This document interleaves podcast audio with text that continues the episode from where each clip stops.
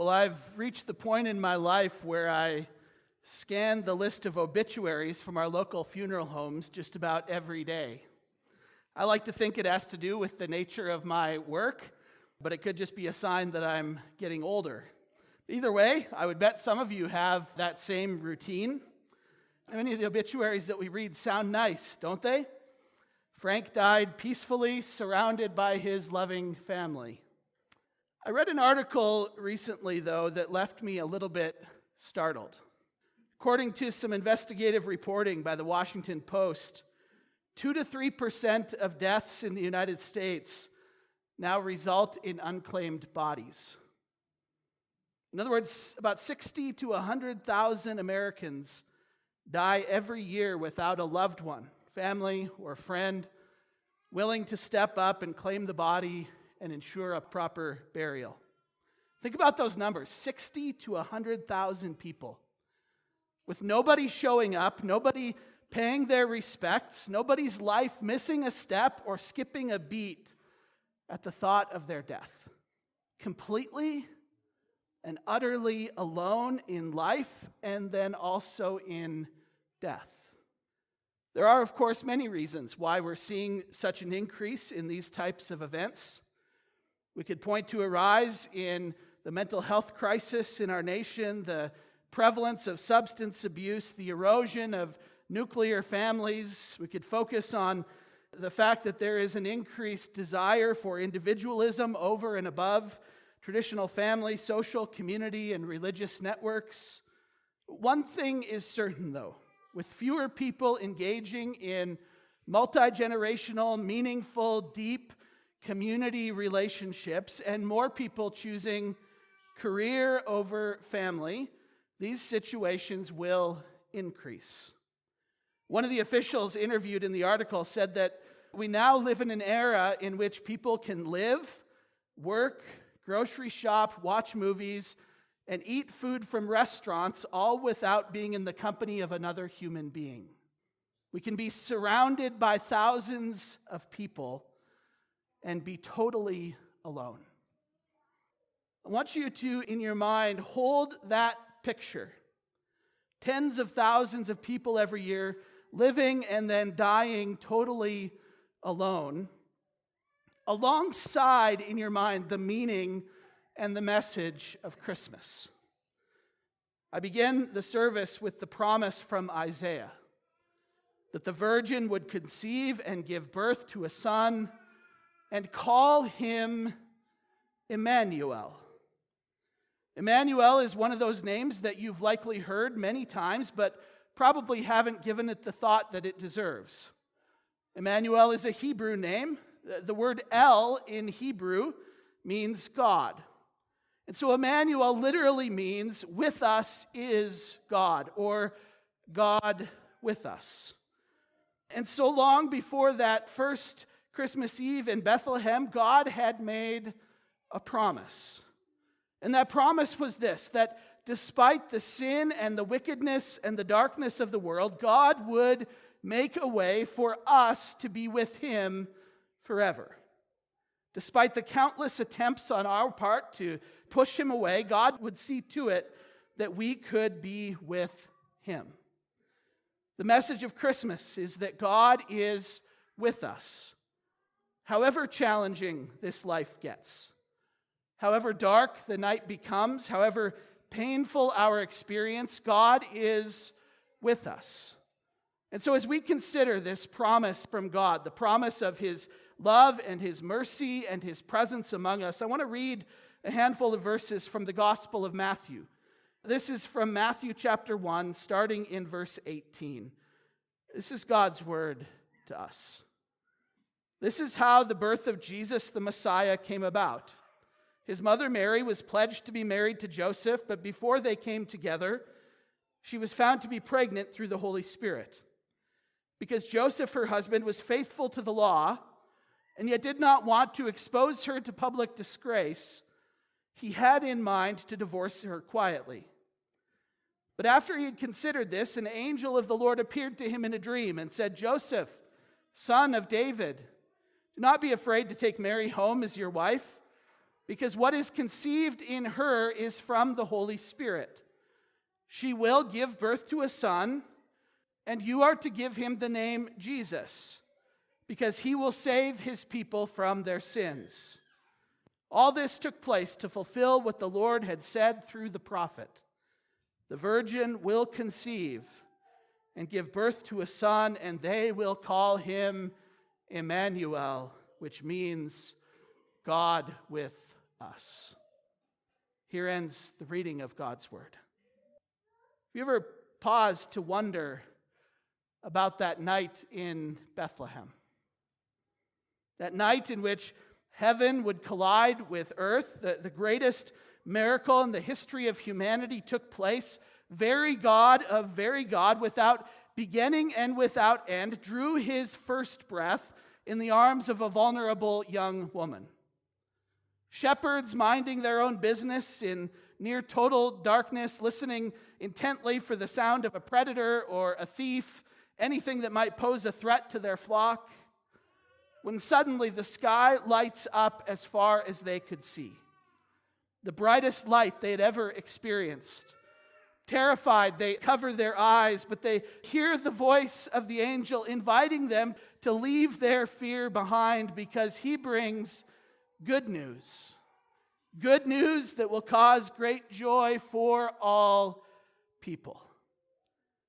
And when they thought it couldn't get any more wild, suddenly there are hundreds or maybe thousands of angels, a multitude, scripture tells us, certainly too many to count, singing, singing like these shepherds had never heard singing before, heavenly singing.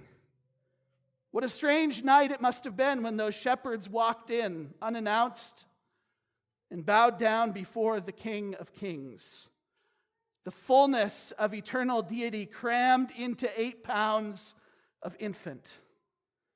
And with all of the hustle and bustle around Bethlehem because of the census, how many people walked by that livestock stall with no idea that all of their hopes hung on the baby inside?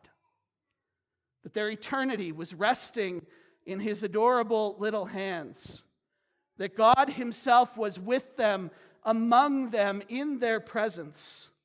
And think of the helplessness of that God man. Those of you who have had newborns know what I'm talking about. That infant is utterly and totally dependent upon another for life and well being. Think of it. The very one who knit Mary together in the womb of her mother was now completely dependent upon her for life, nourishment, and help. God Himself was in the arms of Mary, was in a cattle stall in Bethlehem. And as we reflect on Jesus, Immanuel, God with us. And on that holiest of nights, I want to share with you two gifts that this story gives to us this evening. The first gift is this that we are never alone. If you are in Christ, if you have welcomed, invited Jesus into your life, you are truly never alone. And yet, I know that some of you, even tonight, feel alone. Some of you have been abandoned by the people who promised to love you. Some of you have lost the people who brought the most joy into your lives. There are many situations that can cause us to feel alone, and those feelings are valid. And into those feelings, I would invite you to hear the promise of God to you.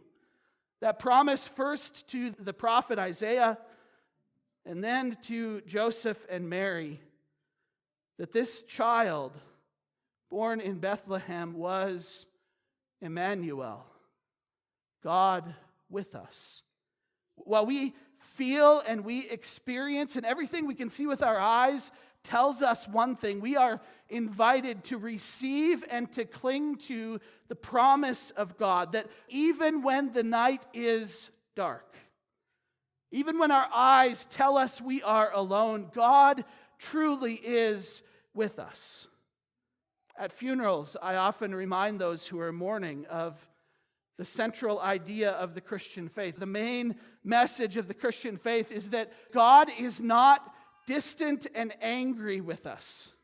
God is not floating on a cloud, shaking his finger, scolding us, practicing the speech for one day when he will hand down our punishment. No, God is not distant and angry. God is with us. That is what Christmas is about. That is the central message of the Christian faith. In his great love, God sent his Son to take on flesh, to make his dwelling among us. And the promise of God's presence among us wasn't only for those 33 years that Jesus walked on earth, it's forever.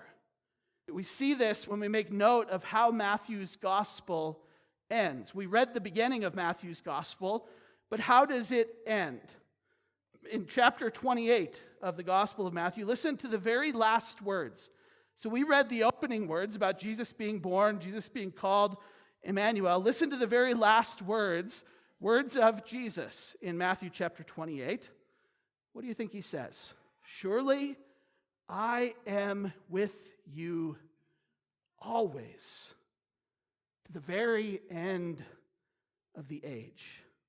Those are the last recorded words of Jesus in the Gospel of Matthew. It begins with the promise of the Christ child, Immanuel, God with us, and it ends with Jesus himself promising that he is with us to the end of the age. Jesus was born as Immanuel, God with us, and that promise remains until the end. After Jesus' death and resurrection, his parting words are that very same promise. In other words, you are never alone. One more gift that I want to share this evening from our text is this that there is nowhere Jesus won't go to be with us. Where does Jesus make his first appearance? First, of course, in the womb of an unwed mother, mired in shame. We get a sense of this in verse 19 of our text, Mary was betrothed or engaged, sort of, to be married to Joseph. And the practice was that you made these binding promises at the time of betrothal to the person to whom you would eventually be married. Then there would be a period of preparation and anticipation leading up to the marriage celebration. Both families would make their necessary preparations for the marriage. And in order to break off that betrothal or that engagement, it required what is the equivalent of a divorce today. And so, not wanting his pregnant fiancee to experience any more shame, Joseph decides in his heart that he will just quietly divorce her. That is, of course, until God intervenes. But just reflect on those circumstances.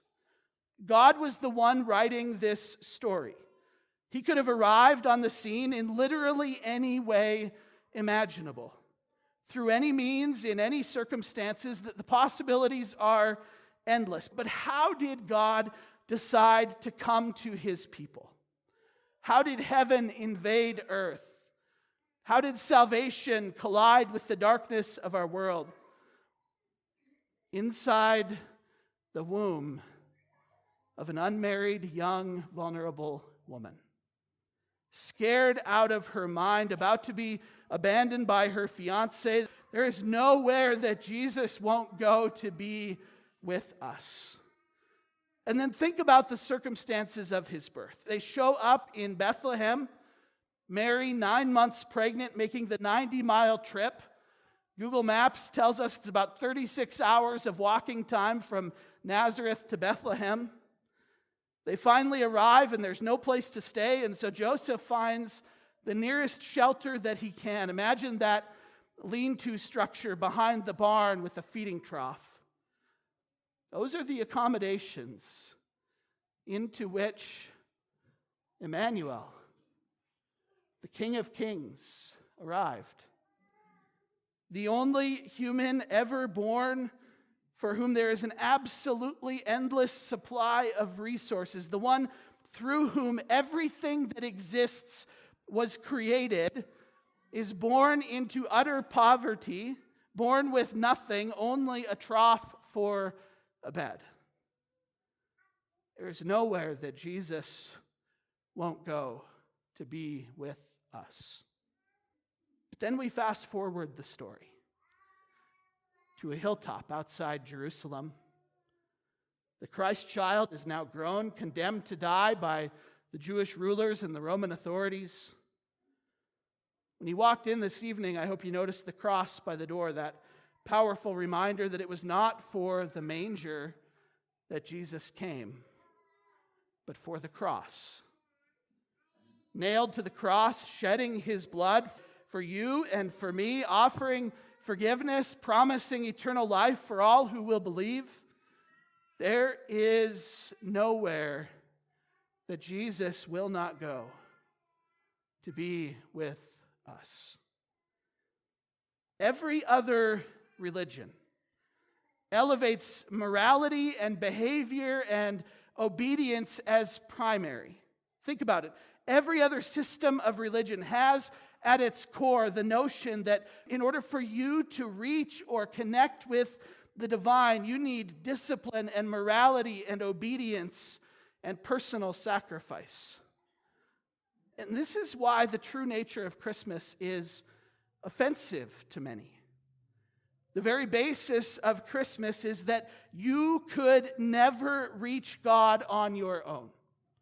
That your best efforts, your staunchest self discipline, your greatest sacrifice could never bring you to God. It couldn't happen.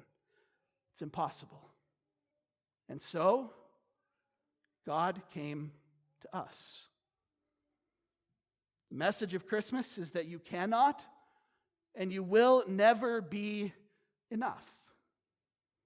That you are spiritually destitute that there is nothing you could ever do to fix your spiritual situation. And so God enters into the darkness in the form of a baby. And he promises, You are never alone. And there is nowhere that I won't go to be with you. John chapter 1 uses the imagery of darkness and light to speak of Jesus' birth, of Jesus coming into the world. Listen to John chapter 1, verse 5. It says, The light shines in the darkness, and the darkness has not overcome it. We have a candlelight service on a night like this so that all the distractions of the world drift away and we take time to gaze at the light. This is the night in which we celebrate the light coming into the world, coming into our darkness, and the darkness has not and the darkness will not overcome the light. I want you to hear those words again. I want you to receive those words tonight that the darkness has not and will not and cannot overcome the light.